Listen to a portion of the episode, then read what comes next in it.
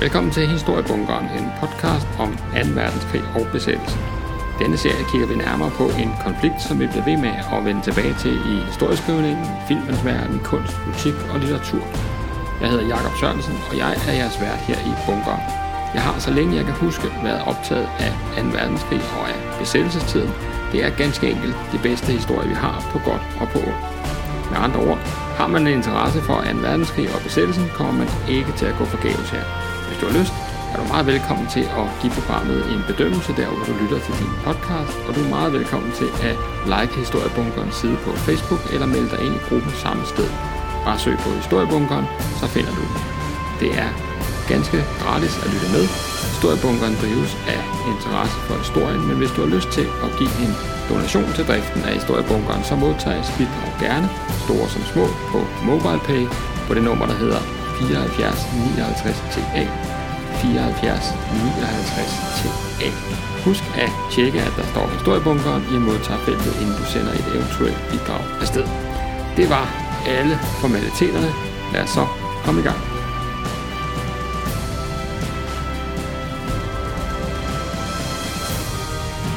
Vi er nu nået til det tredje afsnit af den her miniserie om det, jeg kaldte, øh, kaldt for det perfekte slag. Og øh, den her så noget pompøse titel, det perfekte slag, der dækker altså over den tyske offensiv i øh, forsommeren 1940, hvor at man øh, angriber øh, ind igennem Belgien og Holland og Luxembourg, angriber Frankrig, og øh, i løbet af få uger øh, løber både den franske, men altså også øh, den britiske og den belgiske og den hollandske her over ende øh, i et stort øh, triumftog nærmest, øh, må vi nok sige, hvor man fra tysk side introducerer nye øh, teknikker, nye metoder på, øh, på slagmarken, øh, på en måde, som altså falder så ufattelig heldigt ud for tyskerne, at øh, jeg synes, den her titel, det perfekte slag, er meget dækkende for, hvad der kommer til at foregå. Og jeg må jo sige sådan, at som det jo altså ofte er, når man begynder øh, at, at bore sig ned i tingene, ja, så tager tingene jo pludselig lang tid, og, øh, og man finder nye detaljer og sidehistorier. Det vil sige, at øh, den her øh, miniserie bliver altså hele tiden længere, og, øh, og det er altså også tilfældet i dag. Vi når, kan jeg godt afsløre, ikke til afslutningen ved Dunkirk i dag. Vi skal faktisk øh, afhængig af tiden være en lille smule heldige, hvis vi overhovedet når ind på fransk jord, fordi at det her projekt, det vokser jo bare, og sådan skal det være.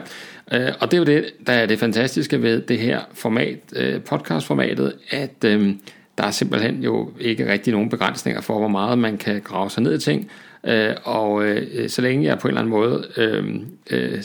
har en eller anden form for respons for jer lytter, altså at, øh, at øh, I er jo simpelthen så flinke til og, øh, og, og, øh, og begejstrede nærmest øh, nogle af jer øh, for, hvad der foregår, så,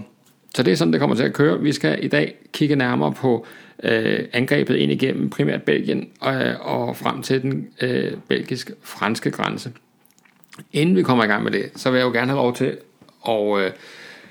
at komme med en stor uforbeholden øh, beklagelse, eller en decideret undskyldning faktisk, fordi at øh, i afsnit 2, der kom jeg jo øh, frejdigt øh, i sådan øh, et anfald af overmod og øh, hvad, hvad nu ellers ungdommelig let til at... Øh, til at hævde, at, øh, at det var Heinz Guderian, øh, der havde skrevet bogen øh, Falone Sikker, men det er jo Manstein, der har skrevet den bog, og den bog, jeg talte om, det var jo øh, Heinz Guderians bog, som jeg øh, sidder med øh, her i hænderne og bladrer i. Den hedder bare øh, øh, Panzerlieder på engelsk. Jeg ved faktisk ikke engang rigtigt, hvad den originale titel er. Men øh, altså øh, ikke Fallon Sikker, som jeg fik sagt i sidste afsnit, men selvfølgelig Panzerlieder. Og den øh, er altså, øh, Hans Guderian skrevet flere bøger, men den her, den er altså, øh, kan man sige, hans, øh, hans gennemgang af hans indsats i i 2. verdenskrig, og, øh, og er jo altså igen et, øh, et godt eksempel på det, jeg talte om med, at man som aktør i historien jo nogle gange godt kan være med til at påvirke historieskrivningen ved simpelthen selv at skrive nogle af de her øh, bøger, som kan man jo ligesom sætte tonen an for, hvordan man skal huskes efterfølgende. Og øh, øh, Guderian er jo altså i bogen her god til at, øh, og sådan, øh, at fremstille sig selv øh, som en central øh, spiller i den her øh, udvikling af den her blitzkrig. Øh, og det er han så sandelig også, men, øh, men han er måske, der er måske flere fædre til det koncept, øh, end Guderian lige, øh, lige fremstiller det. Men det øh, skal vi nok ikke øh, komme så meget ind på øh, her.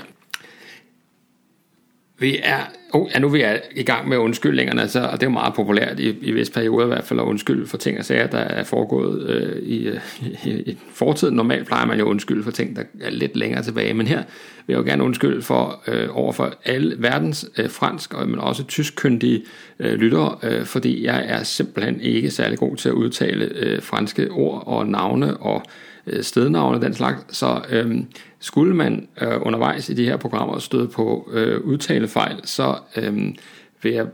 simpelthen bare på forhånd sige undskyld og øh, erklære, at øh, der er ikke så meget at gøre ved det. Jeg bliver aldrig nogensinde øh, franskkyndig, men øh, jeg gør det så godt jeg kan, og, øh, og, og, øh, så, øh, og så håber vi, det går. Og inden vi også kommer helt i gang, nu bliver det jo en lang øh, sådan øh, optakt her, så er det jo altså tredje afsnit af den her miniserie om det perfekte slag. Så hvis man ikke har hørt afsnit 1 og 2 endnu, så vil jeg da, øh, så vil jeg da anbefale, at man starter der, for ligesom at få øh, kronologien øh, i orden. Tidligere har vi jo netop øh, her i bunkeren fået øh, slået fast, at, øh, at øh, angrebet vestover her i, øh, i maj 1940, det er særligt fordi, at man øh, benytter sig af det kan man sige, mindst attraktive terræn til at angribe igennem, altså ind igennem øh, det skov- og bakkeområde, vi kalder Ardennerne. Det er uegnet sådan set til, øh, til at, at føre panser og den slags frem. Øh, og netop derfor øh, har franskmændene ikke ikke ligefrem placeret deres bedste styrker øh, i den sektor af frontlinjerne, og øh, det er netop det, tyskerne vil øh, udnytte, altså overraske franskmændene ved at angribe ind igennem det her uvejsomme, øh, uvejsomme terræn. Øh, Øh, samtidig så vil man jo forsøge at lokke både de franske, men også de britiske styrker til at fastholde øh, troen på, at øh, angrebet finder sted, kan man sige, fra Ardennerne og ud mod den engelske kanal. Og det vil sige, at her gennemfører man et øh, skinangreb, altså et, en afledningsmanøvre, kan man sige, i meget stor skala, for at, øh, at få, øh, få de allierede til at tro det. Og øh, her spiller man jo altså øh, videre på nogle fadaser, kan man sige, som, øh, som tyskerne kommer til at, øh, at påføre sig selv i, øh, i starten af 1940, hvor at de faktisk, der er tysk fly, der nødlander, og, og hele planen for, hvordan man har tænkt sig at gøre det, falder i, eller en af de tidligere udkast til, hvordan man har tænkt sig at gøre, falder i allierede hænder. Og, øh, og det udnytter man jo så faktisk til at justere øh, angrebsplanen, men fastholde de allierede i, kan man sige, den, øh, den forventning, at de har, har fået adgang til de tyske planer, og som så kan følge, øh, som de så kan følge, kan man sige, minutiøst, øh, ved at imødegå dem bedst muligt ved at placere styrker lige præcis der, hvor de altså tror, at de ved, at tyskerne kommer. Det er jo altså et godt eksempel på, at man har en, øh, oprindelig plan, som egentlig baserer sig på sådan forholdsvis øh, sund øh, militær logik, nemlig at, øh, at angribe der, hvor terrænet er bedst osv. Men øh, når det nu er sådan, at øh, fjenden også er fornuftige. altså de allierede er jo også, kan man sige, rationelt tænkende, de ved, kan jo selvfølgelig også godt se, hvor er terrænet bedst for et angreb, og det er selvfølgelig der, de placerer hovedparten af deres øh, forsvarsstyrker. Jamen så har man en situation, hvor man øh, enten skal øh, køre direkte ind i fjendens hovedstyrke, eller man skal overveje noget andet. Og der er det jo altså, at tyskerne har den her øh, Øh, løsning, øh, som øh, får, man bruger det her billede af et sejl, der skærer ind igennem kornet, altså man, man øh, hugger til med en spids ind igennem fronten, og så river man hele fronten op, øh, og det skal altså foregå i Ardennerne, så det er der, vores fokus kommer til at ligge i dag det interessante ved det her perfekte slag, det er altså netop, at vi befinder os i en situation, som redegjort for tidligere, nu opsummerer vi ligesom, det er ligesom dengang i før tiden, når man så dollars og dollars og de der ting, så fik man lige sådan en, øh, en lille, øh, hvad hedder sådan noget, øh, optakt og hvad var det egentlig, der skete i det sidste afsnit, og øh, jeg har altså planen, at, øh, at vi har altså at gøre med slag mellem nogle modstandere, som næsten er fuldstændig ligevægtige. Øh, I øh, udrustning og antal og alt muligt andet er der ikke den store forskel på tyskerne og på de allierede her i Frankrig i 1940. Og det betyder altså, at, øh, at tyskerne har kun én helt reel grundlæggende fordel, og det er deres plan. Altså det her nye koncept, som kommer til at gå på dels at angribe et uventet sted, men også at øh, angribe med mobile enheder, øh, som skal støde dybt ind øh, gennem Øh, fjendens linje, og på den måde øh, udnytte øh, svagheder hos, øh, hos modstanderen på en helt anden måde, end krigen blev ført i Første Verdenskrig, hvor vi jo altså så de her meget lange, kontinuerlige frontafsnit, hvor man sådan bølgede en lille bitte smule frem og tilbage, men aldrig rigtig havde noget afgørende gennembrud.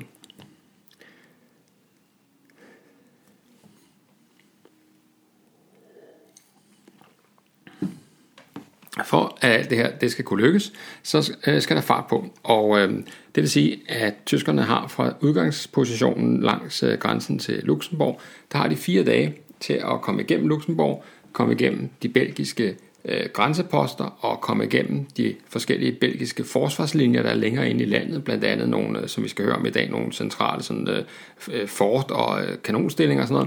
noget. Øh, så skal man igennem øh, de franske øh, grænsestillinger, og så skal man videre øh, krydse øh, en 70 meter bred flod, der hedder Meuse, som øh, ved byen Sedan, og derfor, der, eller undskyld, derfra videre ind i, øh, i baglandet. Alt det her skal kunne lade sig gøre på fire dage, kun fire døgn. Øh, og øh, her skal man altså lægge, at øh, selvom kan man sige, afstanden i kilometer måske ikke er så voldsom, så er vi altså ude øh, i besværligt øh, terræn i Ardennerne, smalle veje, øh, der er fire reelle angrebsakser, som tyskerne kan bruge, hvor deres styrker reelt er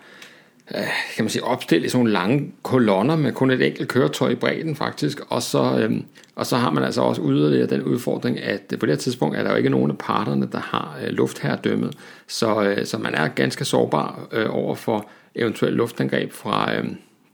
fra, øh, fra hvad hedder det, de allierede, og det vil være en potentiel katastrofe, hvis øh, at de her øh, kan man sige, øh, lange kolonner af øh, kampvogne og øh, lastbiler og alt muligt andet, og infanterister, der kommer marcherende og ting og sager, hvis de pludselig bliver angrebet fra luften, så vil det jo, altså ud over øh, tabene, så vil det også betyde nogle voldsomme øh, forsinkelser tidsmæssigt, og det er det sidste, man har brug for, fordi hastigheden er helt afgørende for, at det her skal kunne lykkes.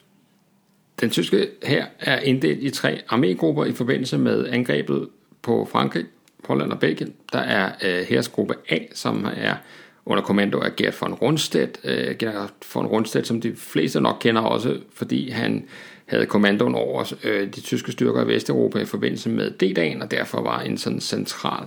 øh, øh skikkelse i øh, imødegåelsen af det angreb, eller forsøget på at imødegå det angreb. Han har øh, omkring 45 divisioner under sig, og, øh, og det er hans styrke her, der skal øh, udføre det afgørende bevægelse, altså det afgørende angreb ind igennem Ardennerne. Øh, og øh, armégruppen består af tre arméer, den 4., den 12. og den 16. Og, øh, og så er der så øh, også tre panserkorps øh, tilknyttet den her øh, styrke her. Så øh, det er sådan en, en temmelig øh, stor og, øh, og slagkraftig øh, omgang. Og så har man så derudover det, der hedder en pansergruppe Kleist, altså opkaldt efter øh, med kommandøren Kleist og hans, øh, hans øh, sådan, øh, øh, forholdsvis øh, uafhængige øh, øh, styrke, som skal ligesom ad hoc indgå i angrebet og bruges der, hvor det er nødvendigt. Og så ellers, når øh, man er øh, kommet igennem øh, ved floden Mørs der og kommet over, så bliver pansergruppe Kleist opløst efter øh, planen i hvert fald. Og det er sådan en øh, fleksibel øh, måde, som tyskerne i flere sammenhæng øh, øh, organiserer deres styrker på, og de laver sådan nogle til lejligheden sammensatte enheder, som efter størrelse af muligt andet, passer ind i, øh, i den opgave, der skal løses. Øh, øh, pansergruppe, eller nogle gange også kampgruppe, bliver det også kaldt, og så typisk opkaldt efter den, der har øh, kommandoen selvfølgelig.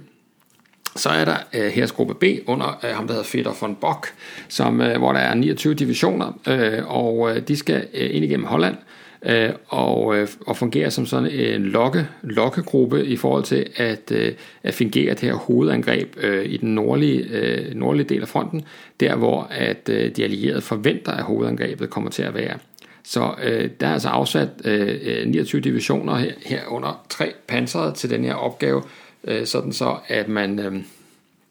øh man øh, kan fremvise en betydelig styrke her, og på den måde fastholde de allierede i denne her kæmpestore, altså det som jo i princippet er et kæmpestort øh, bluffnummer. Så er der øh, den sidste og den mindste af grupperne, det er her gruppe C, som består af 18 divisioner øh, under kommando af Wilhelm Ritter von Leeb, som, øh, som øh, skulle øh, ligesom øh, lave nogle små øh, sådan skinangreb mod øh, Maginot-linjen, altså det her franske øh, forsvars, øh, massive franske forsvarsværk øh, linje, der ligger øh, langs den fransk-tyske grænse, og øh, og det skulle man selvfølgelig for at, øh, at trods alt fastholde øh, de franske styrker og øh, reserver i det område. Så, øh, så man kan sige, tre herregrupper, øh, en af dem øh, øh herregruppe A har altså hovedopgaven, og de andre har, øh, kan man sige, støttende opgaver i forhold til, øh, i forhold til her gruppe A. Øhm, øh, og øh, altså, øh, der er altså nogle udfordringer her, øh, må vi nok sige, fordi øh, et par uger før, at øhm, øh, angrebet løber i stand, det løber, starter jo den 10. maj øh, 1940, der har en af de tyske generaler, ham der hedder Hans Georg Reinhardt, han har, øh, øh, som er sådan i ledelse af der panserkorpsene der i her gruppe A, han har gennemført en øh, kort øvelse, altså sådan en simulering, kan man sige, af, hvordan øh, de her angreb og, og optagter kunne foregå. Øh, og, øh, og der viser det sig, at der er sådan nogle øh, betydelige udfordringer ved at, med at fremføre tropperne. Altså overhovedet det at få ligesom bragt styrkerne frem på en ordentlig måde, det er altså noget, som er øh, ganske udfordrende. Og øh, undervejs skal man faktisk forestille sig, at øh, hans panserkorps, øh, Reinhards panserkorps, skal øh, sådan passere øh, Guderians øh, panserstyrker, øh, sådan så at de altså først ligesom angriber langs samme akse på en måde, men så, og så skal de ligesom spredes ud og overhales, øh, og, øh, og så skal de så ramme øh, øh, Møs og Sedan nogenlunde samtidig. Øh, og for at der skal kunne være plads til det i den sektor, som øh, de her styrker ligesom har, øh, der er blevet afsat til dem, jamen så skal de, så skal de faktisk ind over, skal Guderians korps ligesom skubbes ind over øh, en, øh, en anden sektor, som er, er afsat til et, øh, nogle infanteristyrker. Øh, og de infanteristyrker skal altså holde sig tilbage, sådan så Guderian kan komme forbi. Og øh, det er en manøvre, som er betydeligt mere kompliceret øh, i virkeligheden, end den er at forklare. og det synes jeg egentlig også er, øh, egentlig er udfordrende nok. Øh, men øh, det, som Reinhardt han har øh, er indvendt mod det her, det er, at det her det er alt, alt for kompliceret, og man løber en unødvendig risiko ved at være så øh, klumpet så meget sammen på så lidt plads, med så, øh, så lidt manøvrerum, øh, og, øh, og oven i købet kan man sige forskellige former for enheder, som skal ligesom gå, gå øh, altså, øh, igennem sådan en kæmpe stor sådan manøvre, som selv i fredstid under på en øvelse vil være en stor udfordring. Og han siger blandt andet, offensiven vil falde sammen som et korthus på den første dag. Øhm, øh, og det skulle han øh, sådan set øh, få ret i, fordi at, øh, at der er kaos allerede første dagen, og de her styrker de rykker frem øh, af de her angrebsakser, øh, som altså består af de her smalle veje, som før nævnt. Og øh, øh, det,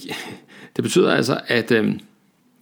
at, som det kommer til at gå faktisk, at de her, øh, det her korps, øh, som Reinhardt er i øh, er kommandoen de er nødt til at holde bag ved Guderians øh, styrker, øh, som, øh, som er øh, de første, der kommer i kamp med, med de belgiske styrker, så holder de ligesom nede bag ved køen og venter på at kan få lov til at køre frem. Og fordi man har smalle øh, akser og angribe igennem, jamen så, øh, så, øh, så er der altså ikke mulighed for ligesom at manøvrere udenom, der hvor der er kampe. Man er lidt nødt til at, at vente, og det giver altså de her øh, trafikpropper, det øh, giver tidsspil, og det betyder, at øh, den tyske fremrykning gennem Ardennerne allerede fra første færd øh, kommer til at vare længere tid, end man har planlagt.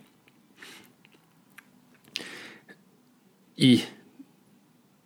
historieskrivningen og i sådan vores øh, eftertidens sådan opfattelse af angreb på Frankrig, så er det jo mest blitzkrig vi, øh, og den, hurtige, altså den hurtige, moderne bevægelseskrig, vi fester, øh, der, er ligesom, øh, der ligesom kendetegner det, der sker i Frankrig. Og det er også ganske rigtigt, at når vi bevæger os et par dage ind i offensiven, så er det det, der er kendetegnende. Men kigger man på udgangspunktet, så vil, øh, vil det, der karakteriserer Falgelb, altså, øh, som er det tyske operationsnavn for det her angreb, det, der karakteriserer Falgelb, det vil være trafikpropper. Altså endeløse køer af tyske køretøjer, som ikke rykker sig ud af flækken. Øh, det er jo ikke uden grund, at både franskmænd og tyskere og alle mulige andre opfatter ardennerne som uegnet til kampvogne. Så udover øh, de forsinkelser, det giver i sig selv at flytte en så stor styrke af øh, veje, der ikke egner sig til det, jamen så er der altså også øh, løbende nogle øh, øh, belgiske og senere også franske styrker, som forsøger at lægge øh, en forhindringer i vejen. Øh, og det betyder, at øh, man jævnligt under fremrykningen støder på broer, som er ødelagt. Øh, og så skal man øh, have ingeniørtropper frem, øh, bygge nye broer, eller også så skal man køre udenom, finde alternative broer. Og øh, her skal man også lige huske på, at, øh, godt nok så, øh, så øh, har man sikkert i Belgien i århundreder bygget solide broer, men de er jo ikke nødvendigvis bygget til at kunne bære øh, kampvogne, og slet ikke øh,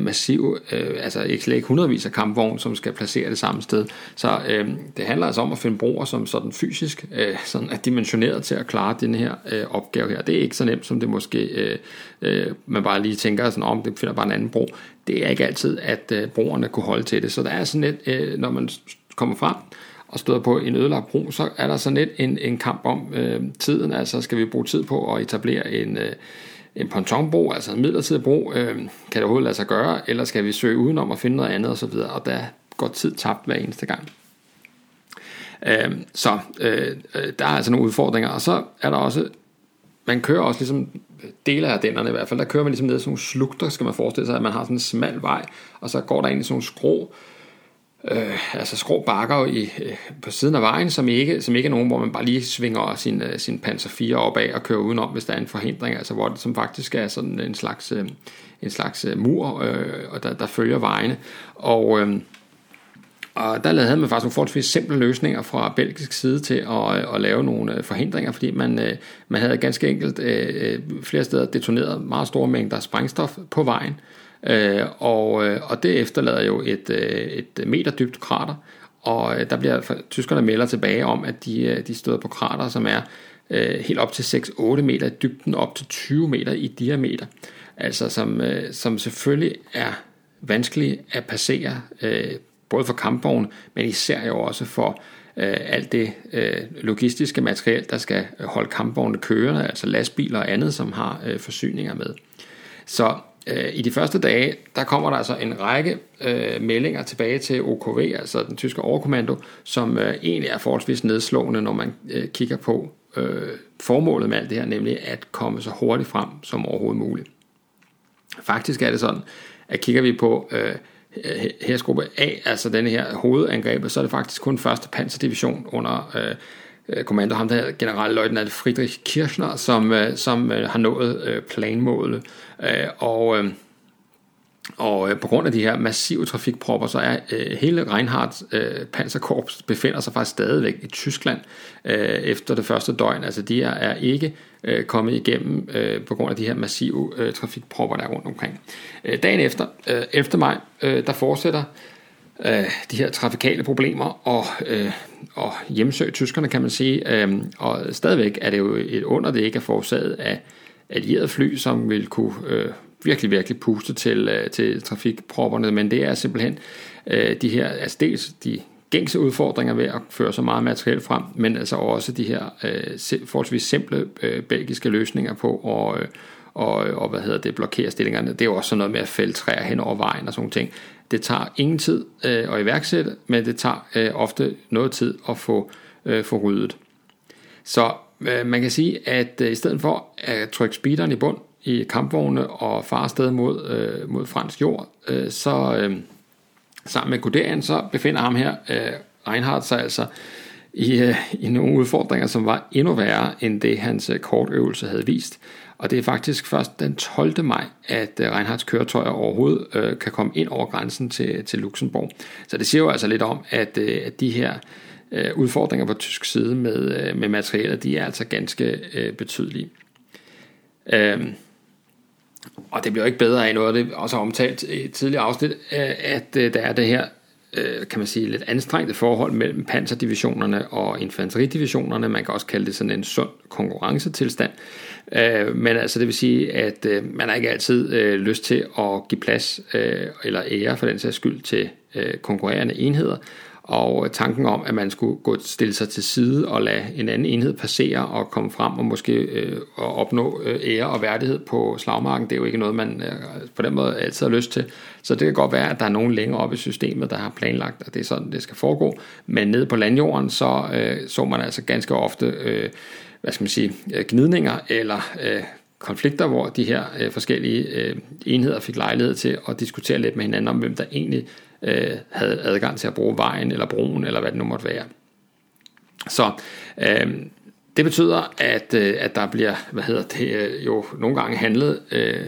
øh, selvstændigt, hvis man kalder det sådan, at øh, nogle af de her øh, forskellige divisionschefer og så andet, de så tænker, jamen, så kører jeg bare udenom, og så finder de nogle, det de opfatter som smutveje, og det er jo heller ikke altid det er særlig smart, for de her såkaldte smutveje kan jo godt være øh, afsat til andre enheder, som så kommer øh, bagfra og måske bliver, øh, bliver forsinket på den måde. Så øh, Ardennerne er et kaos af tyske enheder, og øh, her er et lille uddrag af 6. panserdivisions krigsdagbog, som sådan, øh, som sådan måske giver et indtryk af, hvordan, øh, hvordan det står til. Der står i øh, krigsdagbogen, og øh, jeg citerer her, at øh, divisionen er blevet splittet ad under fremrykningen af enheder fra 2. panserdivision, såvel som enheder fra 16., 23., 24. og 32. infanteridivision, som har blandet sig med os. Om eftermiddagen og aftenen er der ikke længere noget klart billede af, hvor de forskellige enheder og formationer befinder sig. Det er umuligt at danne sig et overblik ved at benytte radioerne, da signalerne er for dårlige på grund af de store afstande. Og øh,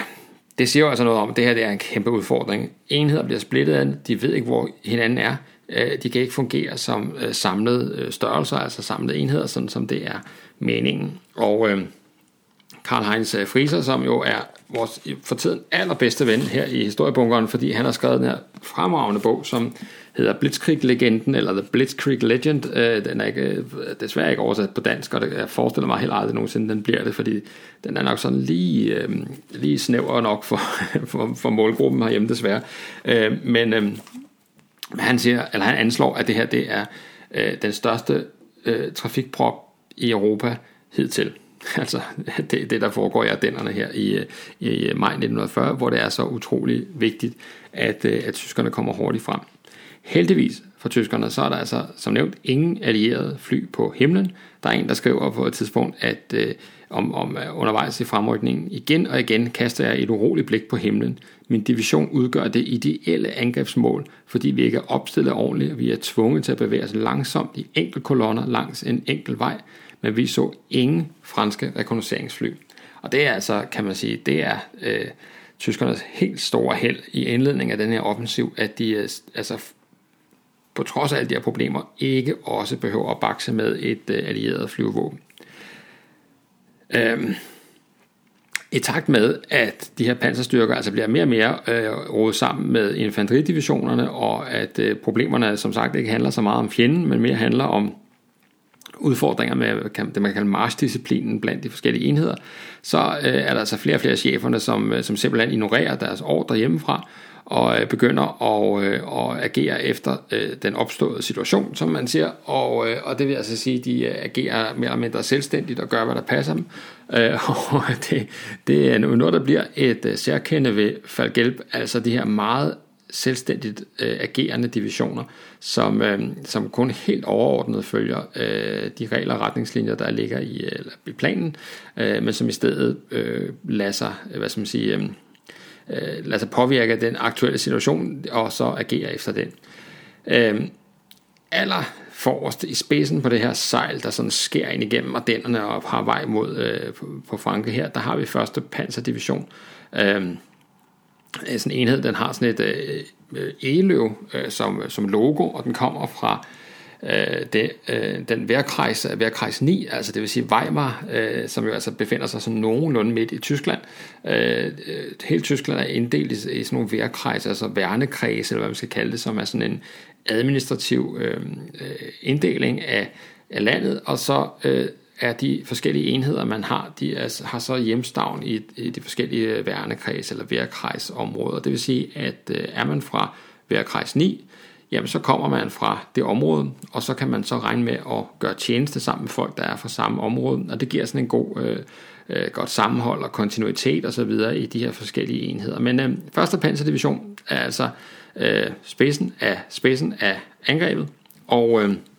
kl. 5.35 den 10. maj, der øh, ruller de afsted øh, og får overmandet øh, grænsevagterne i Luxembourg, og så er det altså derudad. Øh, og der er nogle forskellige sådan, øh, blokeringsstillinger, som, øh, som er etableret for, at man ikke skal kunne fare sådan lige igennem øh, øh, Luxembourg, og øh, dem har man øh, fra tysk side sådan øh, fået øh, efterretningsfolk og andet fået afluret og, øh, og bygget modeller af og øvet sig i, hvordan man fjerner dem hurtigst muligt. Altså det vil sige, at man har sådan gode teknikker, man har udviklet til at fjerne de her forskellige former for blokeringsstillinger, der, øh, der, øh, der er placeret på vejene hvert minut øh, tæller jo, og, øh, og egentlig så var planen jo faktisk, at sådan noget som øh, søvn og øh, hvile, det var noget, man kunne vente med indtil, at, øh, at øh, hvad, operationen var, øh, var lykkedes. Og her øh, gør værnemagten jo i vid udstrækning brug af øh, det her øh, øh, stof, der hedder øh, petrivin, som er, øh, øh, som er sådan et øh, øh, amfetaminlignende stof, som, øh, som gør, at man jo altså i nogle dage kan øh, agere uden søvn og, øh, og, og ligesom få energi fra, fra det her øh, narkotikum. Øh, det er en... Øh, Øh, ja, for et par år siden kom der sådan en, øh, en, en, en jeg kan ikke huske, hvad en, eller en historiker, der skrev en bog, der hed Den Store Rus, eller journalist var han måske købet, øh, hvor det ligesom afslørede brugen af øh, de her øh, hvad skal man sige, øh, amfetaminstoffer i den tyske her. Men det er altså en temmelig gammel øh, nyhed, og, øh, og øh, Karl-Heinz Frieser, han nævner det bare sådan helt øh, en passant, at øh, man selvfølgelig også havde, jeg ved ikke hvor mange tusind af de her øh, tabletter med undervejs, og Øh, man har længe vidst, at også amerikanerne brugte også for eksempel deres øh, chauffører øh, i øh, efter D-dag og, og resten af krigen, altså der, der skulle køre forsyninger fra havnene ude eller i den engelske kanaler frem til fronten. De kørte jo også i døgndrift, og, og derfor var det meget praktisk, at man, øh, man var på stoffer undervejs, så man ikke sådan sad og faldt i søvn ved, øh, ved rettet. Så, øh, men det er altså bare en lille øh, historie her, altså at det er jo selvfølgelig øh, øh, meget praktisk at kunne øh, Øh, udskyde søvn og øh, hvile den slags, øh, og, og bare klø på. Øh, I øvrigt så ser man også øh, som et, et lille ah, stort sidespring, også i, øh, i modstandskampen, altså hjemme i Danmark her, at, øh, at man brugte de her såkaldte ferietabletter, altså som er lidt mildere udgave, men altså at man brugte dem i modstandskampen, hvis, hvis man havde øhm, øh, særligt behov for at være, være frisk gennem længere tid.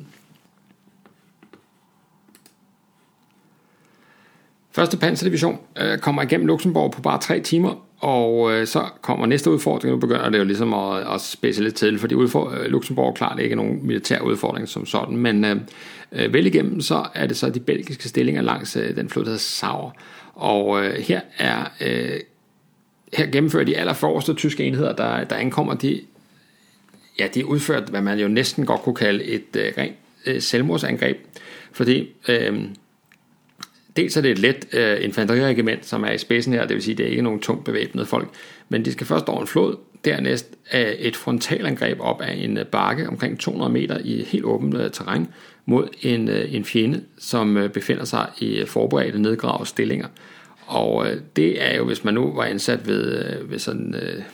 eller andet bettingfirma og skulle, øh, skulle sådan sætte nogle odds på, hvordan det måtte ville gå, så var der ikke mange, der ville give øh, tyskerne øh, store chancer for, øh, for det her, men øh, for at det skulle lykkes. Men øh, virkeligheden er en anden. Det var en kæmpe succes for tyskerne, fordi de belgiske styrker bliver komplet overvældet af, øh, af det her øh, angreb, og, øh, og den hurtighed, øh, og det er så, kan man sige, den målrettede, øh, det målrettede angreb, det kommer til at være en... Øh, øh, en øh, vinderkombination øh, for tyskerne, altså det her med at kombinere overraskelsesmomentet med øh, hurtig ageren, fordi så er chancen for at fange modstanderen på det gale ben, den er bare øh, så meget øh, større, og, øh, og derfor kan man sige, at allerede få timer inde i øh, angrebet på, øh, øh altså efter Falgelber er startet, så, øh, så kan man sige, så viser det her allerførste træfning på belgisk jord her, faktisk øh, hvad, øh, hvad det er, tyskerne skal øh, fortsætte med, hvis det her det skal lykkes med den hastighed, som, øh, som der er helt en forudsætning for, at det her skal indgå. Øh, inden vi går videre med øh, fremrykningen på landjorden, så skal vi lige en tur op i luften, fordi øh, det er jo ikke fordi, at der ikke er aktivitet i luften over, øh, over Nordfrankrig. Og øh, øh der er tværtimod øh, temmelig øh, meget aktivitet i luften, fordi siden øh, verdenskrigen er begyndt, altså efter angrebet på, på Polen i, i 39, hvor øh, britiske og franske krigserklæringer osv., så har man jo haft en periode, at man har kaldt the phony war, altså på engelsk, altså den forlorende krig, eller den falske krig. Øhm, der skete jo simpelthen ikke særlig meget i Vesteuropa. Det var jo, man gik jo i stilling og sendte ekspeditionskorpset til Frankrig og alle de der ting. Øh, sendte nogle, nogle fly afsted og sådan noget, men, øh, men der var ikke meget aktivitet, og øh, øh, parterne var sådan rimelig enige om, at, at det var sådan en lav intensitetskonflikt nærmest. Øh, men øh, det skal jeg love for, øh, bliver ændret øh, i, øh, i øh, forbindelse med Falgelb, fordi ikke bare er der de her angreb over landjorden, Luftwaffe, altså det tyske flyvevåben, bliver også øh, særdeles aktiv øh, fra udgangspunktet, og det kommer som et øh, stort chok og en stor overraskelse for, øh, for de allierede. Øh, her er tyskerne igen øh, øh, optaget af at fastholde troen på, at øh, angrebets hovedvægt ligger i den her øh, sektor, der ligger ud mod den engelske kanal, der hvor, øh, øh, hvad hedder det, øh, hvor de allierede altså også forventer, at angrebet vil være, så derfor øh, har langt de fleste fly, øh, de har, øh, der er afsat til at angribe øh, franske og britiske mål, de befinder sig i det her område. Og øh, der går de ellers i gang med at, øh, at, at, at lægge et ordentligt tryk på, øh, på de allierede flyvepladser, og øh, med en række øh, bombeangreb øh, om morgenen 10. maj og frem. Og, øh, og det er øh, angreb, som kommer bag på de allierede, øh, og øh, det betyder, at øh, eller tvinger, kan man sige, faktisk franskmændene til at begå en kæmpe øh, brøler her i, øh, som noget af det allerførste i, øh, i krigen. Fordi øh, general øh, Gameling, altså den øh, øverste kommanderende for øh, de franske styrker, han har øh, hidtil været øh, meget tilbageholdende med at, øh, at give sine egne bombefly øh, lov til at angribe øh, tyske troppekoncentrationer, altså i Tyskland, øh, altså sådan en frygt for, at, at tyskerne vil begynde at gøre det samme. Så det er jo sådan en form for gentleman-agtig øh, tilgang til det. Altså hvis vi lader være med at bombe jeres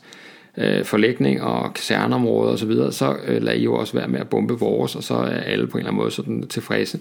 Men øh, øh så, så derfor har man holdt lidt igen med det, og det betyder, at man faktisk øh, under hele den her forlorene krig, og også i starten af øh, Falgelb, der flyver man stort set kun jæger og rekognosceringstogter, og det, øh, det er jo klart, det er, ikke, øh, det er jo ikke så effektivt mod, øh, mod øh, mål på landjorden. Øh, ham her, øh, Gammeling, han er sådan en... Øh, han er jo sådan en ægte, selvom han er en, en, en gammel herre efterhånden, han er født i 1872. Øh, han er, øh, var, øh, hvad hedder det, øh, veteran fra 1. verdenskrig, og øh, hvor han har været adjudant for ham, der hedder øh, Josef Joffre, som, øh, Øh, hvad hedder det, øh, altså en af de øh, øverst befalende på fransk side, og han bliver også chef for den franske øh, generalstab allerede i øh, 1931, og øh, øh, hans indsats i øh, Første verdenskrig, altså øh, betegnet som fremragende, han er... Øh,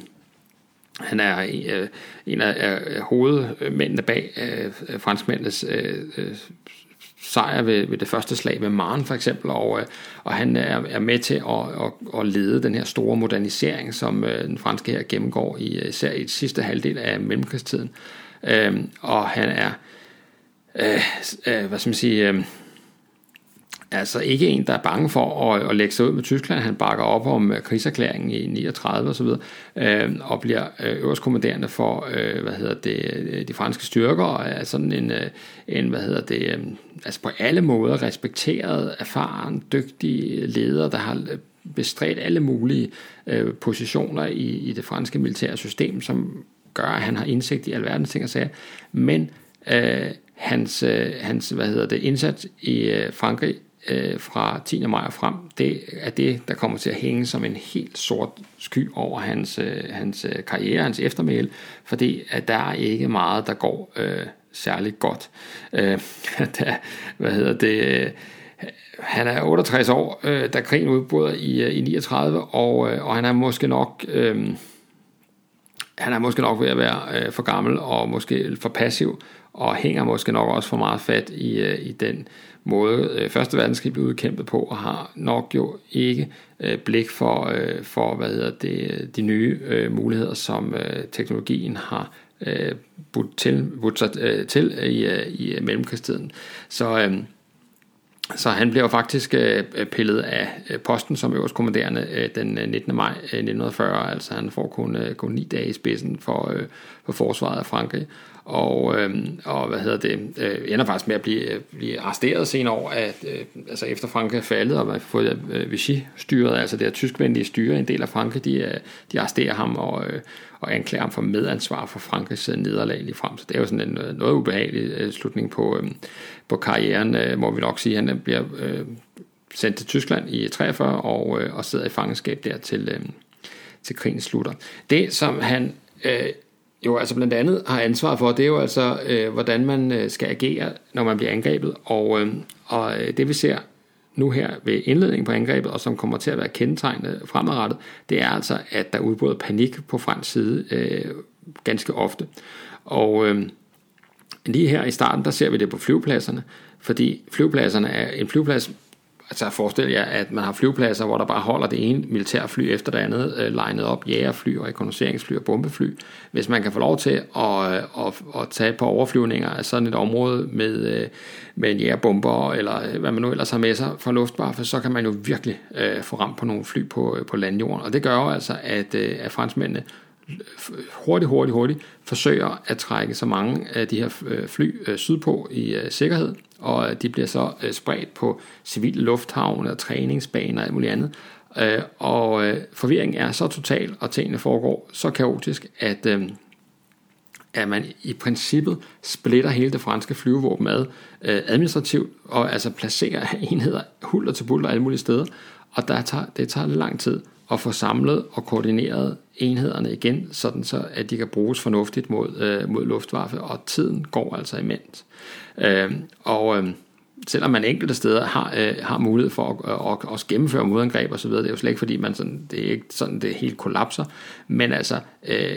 som effektiv flyvåben, der, øh, der øh, har denne her øh, flugtmanøvre altså ikke gavnet noget som helst. Øh, Britterne har jo også øh, nogle fly i Frankrig. De har øh, seks øh, øh squadrons af, øh, med, med Hawker Hurricane fly, altså jægerfly. Øh, og så har de to squadrons med øh, bombefly, og så har de et, øh, et par øh, squadrons med øh, rekognosceringsfly. Og øh, den her, det her fly, øh, Hawker Hurricane, er et øh, fly, jægerfly, som har stået sådan i skyggen for kan man godt sige, det her altså meget berømte, ikoniske Spitfire-fly, som, som altså enhver rask øh, øh dreng MK kan jo tegne konturen af en Spitfire i søvne, fordi det er jo måske et af verdens mest genkendelige fly overhovedet. Men, øh, øh og det har altså helt overskygget øh, øh Hurricane-flyet, og især øh, under slaget med England, hvor, hvor Spitfire-flyet jo bliver sådan, kan man sige, symbolet på, at, øh, at man godt kan slå, øh, slå luftwaffe. Øh, det er sådan set øh, på mange måder et glimrende jægerfly. Øh, øh, øh selvfølgelig har det en Rolls-Royce Merlin motor, ikke, som, øh, som kan øh, banke flyet op på over 500 km i timen. Øh, rækkevidde på øh, 740 km, som øh, og øh, mulighed for at forlænge med ekstra øh, brændstoftanke. Og så har den altså otte øh, maskingeværet monteret øh, øh, i flyet. Som udgangspunkt kommer nogle senere modeller, hvor der også kommer nogle 20 mm maskinkanoner med ombord og øh, øh, Hawker Hurricane bliver øh, som fly indsat i 1937 øh, og er, altså kan man sige, øh, ryggraden i, øh, i Royal Air Forces øh, jægerflybestand. Øh, også øh, fungerer også i en hangar-baseret øh, udgave til Royal Navy og er et, øh, et øh, baseret på i hvert fald de første år af krigen et øh, temmelig vellykket øh, jægerfly øh, og, øh, og øh, kan også, øh, kunne også hvad skal man sige, øh, moderniseres øh, og omformes til, som jægerbomber, altså det vil sige have, have bomber med, og øh, også som natjæger øh, som en del af, af forsvaret af, af Storbritannien først og fremmest. Man lavede hele øh, 14.000 øh, af dem under krigen, så det er et af de mest producerede fly øh, overhovedet for den her øh, periode. Øh, det er lidt synd, at øh, som sagt, øh, skal man jo altid have blik for, øh, hvad det, hvem der bliver nummer to, fordi at, øh, øh, og øh, det er lidt synd, at, at, at Spitfire-flyet løber måske med så meget opmærksomhed, fordi kigger man bare på øh, slaget med England, så er det faktisk øh, øh Hawker Hurricane-fly, som, øh, som står for 60% af Luftwaffes øh, tab, så øh, det er jo ikke fordi, at det ikke er fly, der også har spillet en, øh, en rolle her. Øh, Øh, I maj øh, 1940, der er der altså de her tre øh, squadrons i, i, i Tyskland, og, og de øh, indgår altså i forsvaret og, øh, og, og, og kæmper med, med, med tyskerne og har hvad hedder det, forholdsvis god øh, succes med det. Øh, på øh, men den første dag af offensiven har de faktisk øh, anslår de i hvert fald, at de har skudt 42 tyske øh, fly ned øh, og øh, ved med at flyve 208 togter og på egen, egne tab syv fly, så på den måde så er det sådan en forholdsvis vellykket indsats her. Øh, de her uh, Hawker Hurricane fly er en del af forsvaret af Frankrig frem til øh, uh, 20. maj, hvor de bliver, uh, hvor de bliver trukket tilbage til, uh, til Storbritannien, fordi at man simpelthen er bange for, at, uh, at Frankrig falder, hvad det jo så også gør, og, og dermed også bange for, at man kommer til at miste en del af sin, uh, sin jægerstyrke. Så, uh, så uh, de har altså 10 dage uh, under offensiven, hvor de gør deres, uh, gør deres uh, indsats her. Uh, og uh, så mener man, at i løbet af de her 11, ja, de 11 dage bliver det, øh, i kampene i Frankrig over Dunkirk øh, fra 10. til 21. maj, hvor de, øh, der øh, skulle de angiveligt have øh, skudt lige under øh, 500 øh, tyske fly ned. Øh, og, øh, og det er jo sådan en øh, meget pæn chat, må man nok sige. Øh, så, nå, men øh, det var bare lige for en tur op i luften, og lige huske, at den dimension også er med. Men altså vigtigt for vores fokus på Ardennerne her, det er jo altså, at der er flyene ikke særlig aktiv. Hvis vi øh, øh, kigger på, på Holland, så øh, havde Luftwaffe altså ret hurtigt fået sikret sig øh, øh luftoverlegenheden her, og øh, øh, det hollandske flyvåben består af samlet, eller bestod samlet set af 144 kampfly, og, øh, og halvdelen mener man er ødelagt allerede efter den første dag, og øh, og øh, det vil sige, at, øh, at øh, de her øh, hollandske flystyrker er altså en forholdsvis øh, nem fjende at nedkæmpe for tyskerne. Øh, de flyver øh, 332 missioner, mister 110 fly, og så er hvad hedder det, øh, deres indsats stort set øh, hvad hedder det, øh, øh overstået. Øh,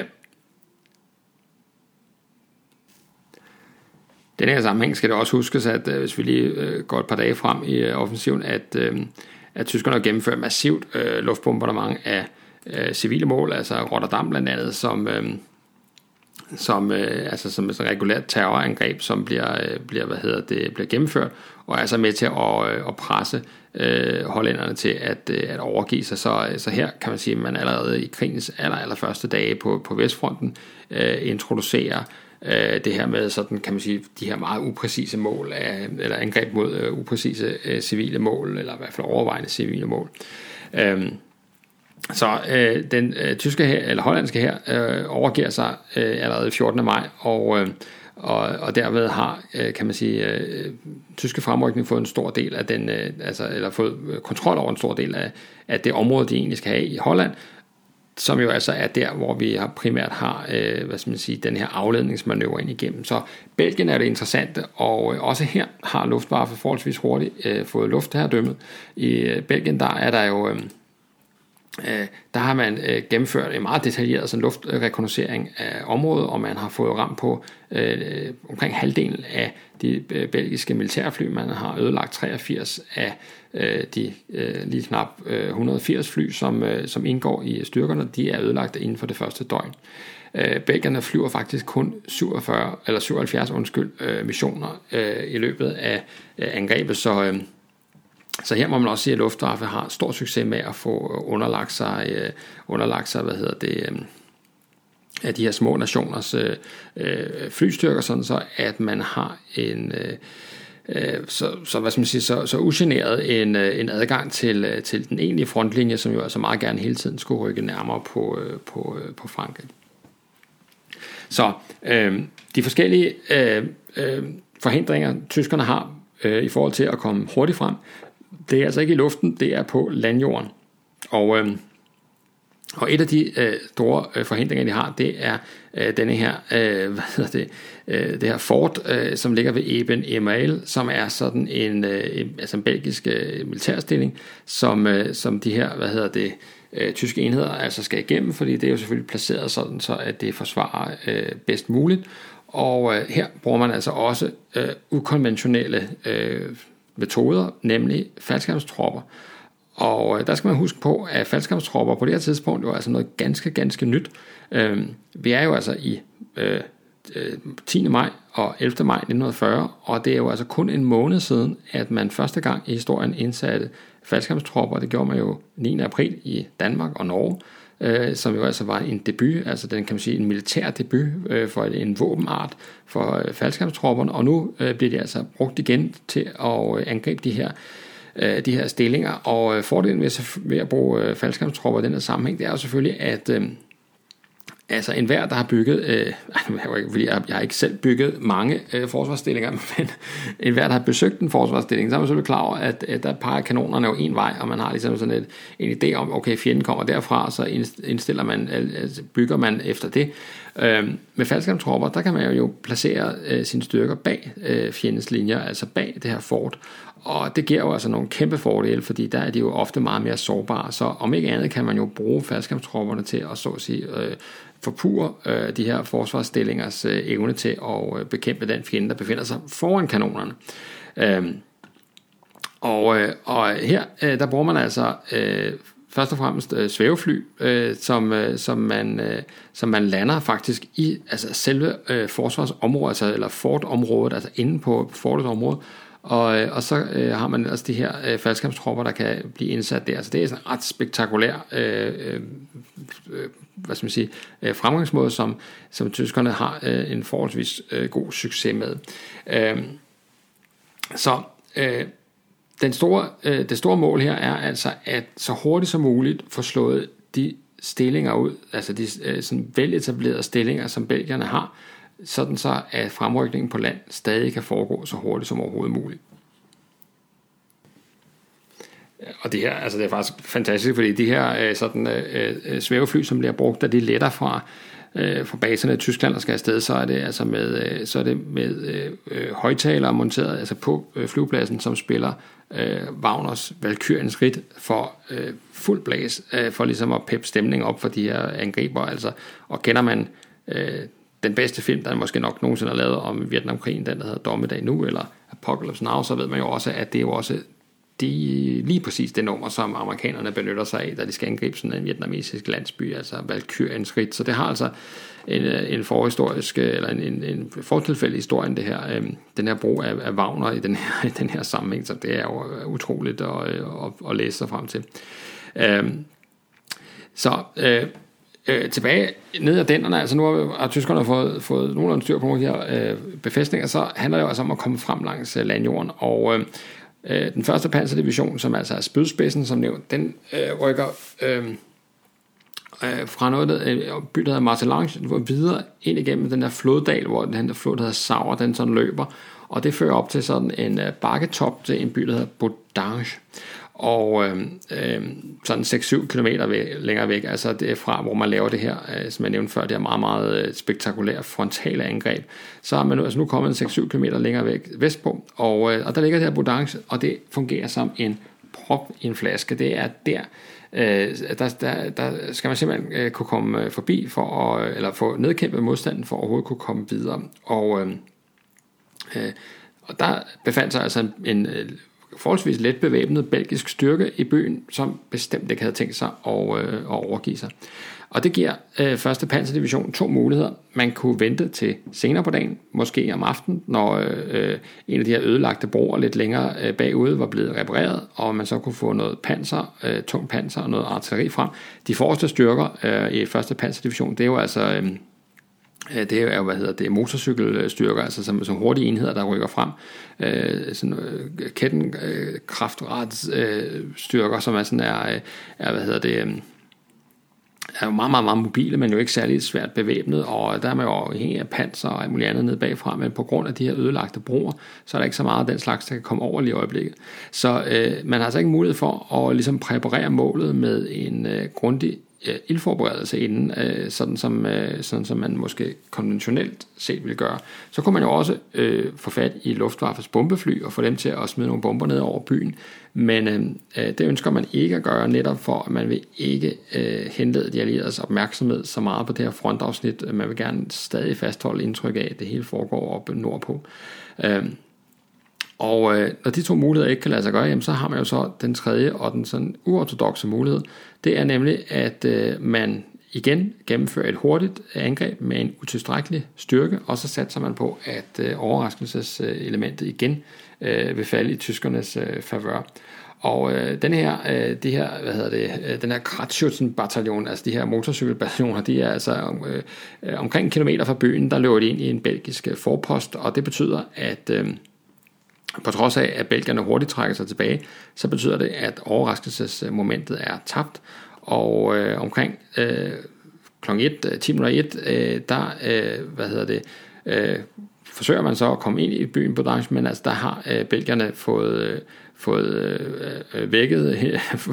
fået folk tilbage fra frokost, der er muligt, fordi nu de ved jo godt, at tyskerne er på vej, og derfor så øh, kan de få de her øh, stillinger op i terrænet. Øh, byen ligger sådan op på sådan en bakketop, der kan de beskyde de her fremrykkende tyskere, som så må trække sig tilbage.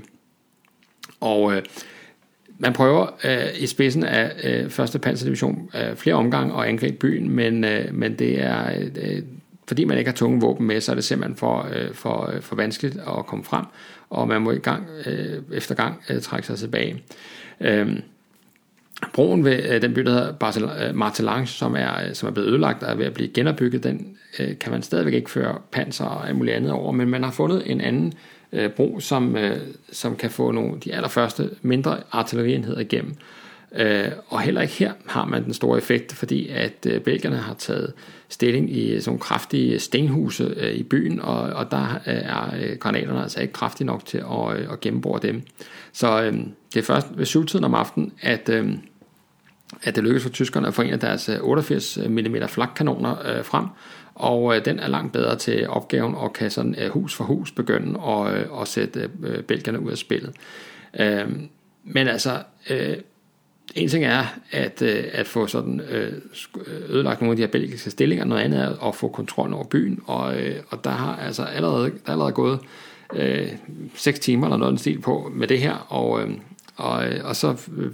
øh, trækker belgierne sig ikke engang tilbage, så der er sådan et lidt øh, forbitret øh, kamp fra hus til hus, der udspiller sig op i byen her, og tiden går jo. Øh, og øh, og øh, bedre bliver det så heller ikke af, men lidt længere, lidt et stykke derfra, har man øh, sat nogle øh, belgiske krigsfanger til at, øh, at genopføre der er sådan et sumpområde, der har man, øh, der er en bro, der er gået stykker der, eller ødelagt, og den skal man have øh, genopført, og der, det er belgierne meget, meget kraftigt øh, protesterende overfor. Øh, så meget faktisk, at tyskerne bliver helt mistænkt, så må det viser sig også, at øh, området er mineret, det er derfor belgierne ikke har lyst til at gå rundt ud i det. Øh, og øh, og det vil sige, at øh, man skal ingeniørtropper frem til at fjerne de her miner, og det er først øh, et par timer senere, at, øh, at man begynder at kunne benytte øh, stedet til at føre øh, hvad skal man sige, panser og den slags igennem. Så altså, vi er ude i, at det igen, tiden går, kamp mod uret, øh, og øh, tyskerne kan heller ikke helt forstå, hvorfor belgierne bliver ved med at kæmpe op i byen, fordi at øh, indtil videre har de jo sådan set kæmpet, og så trukket sig tilbage, men... Øh, Øh, Øh, det er faktisk noget, tyskerne selv er skyld i, fordi at, øh, at øh, øh, de, havde, de havde på et tidspunkt øh, fået den her fantastiske idé, at, øh,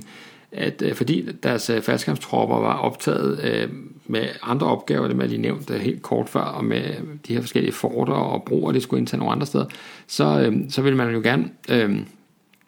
øh, stadigvæk bruge en tilsvarende øh, teknik øh, for nogle, nogle andre stillinger, som er sådan lidt længere fremme i den sektor, som første øh, panserdivision angriber ind igennem. Og, øh, og der får øh, Göring, altså, øh, som jo er chef for, øh, for hvad hedder det, Luftwaffe, han får den her gode idé, at, øh, at man kan flyve med, med øh, transportfly, læse dem af, og så flyve tilbage igen. Og det er jo en meget god idé. Øh, øh, bortset fra, at... Øh, at de transportfly, som øh, man havde tankerne, det er det, der hedder en, en Fisler Stork, og det er altså et øh, meget, meget let lille fly, som har den fordel, og det er derfor, man vælger flyet, at det kan lette. Det skal kun have 85 meter øh, landingsbane for at lette, og det skal kun have 27 meter for at lande. Det er helt genialt. Du kan bruge en hvilken som helst nogenlunde plan øh, øh, øh mark til at lande på. Øh, så øh, øh, det var genialt. Eneste ulempe er bare, at der kan faktisk kun være to passagerer med sådan et fly. Så, øh, så man får simpelthen den her helt sindssyge idé, at, øh, at afsætte 100 af de her fly til at flyve i pendulfart øh, øh, frem til det her, øh, de her øh, stillinger, man gerne vil have øh, lavet et overraskelsesangreb imod, og på den måde kunne man fragte 400 mand fra den øh, division, der hedder Großdeutschland. Dem kunne man altså føre frem på den her måde. Det er en sådan Olsenbanden-agtig tankegang at få her. Og øh, det gik altså bestemt heller ikke som øh, forventet, fordi øh, ja, altså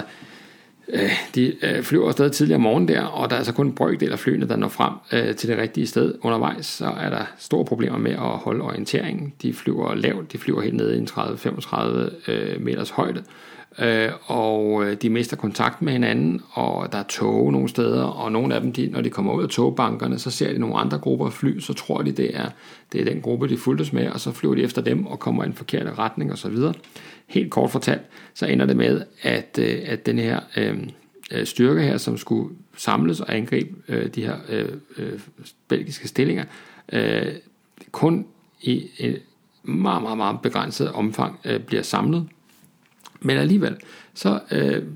på mystisk vis, så lykkes øh, aktionen alligevel, fordi at øh, de får skabt så meget ravage øh, og har stadigvæk det her overraskelsesmoment på deres side, så, øh, så de får faktisk øh, øh, øh løst opgaverne. De øh, øh, får, hvad hedder det, øh, etableret nogle, øh, nogle stillinger, som øh, forhindrer belgierne i at rykke frem. De får klippet øh, telefonpæle, øh, eller hvad hedder det, telefonkabler over, og telegrafkabler over, og væltet telefonpæle ud over vejen osv. Øh, og på den måde, så får de jo så, hvad hedder det, øh,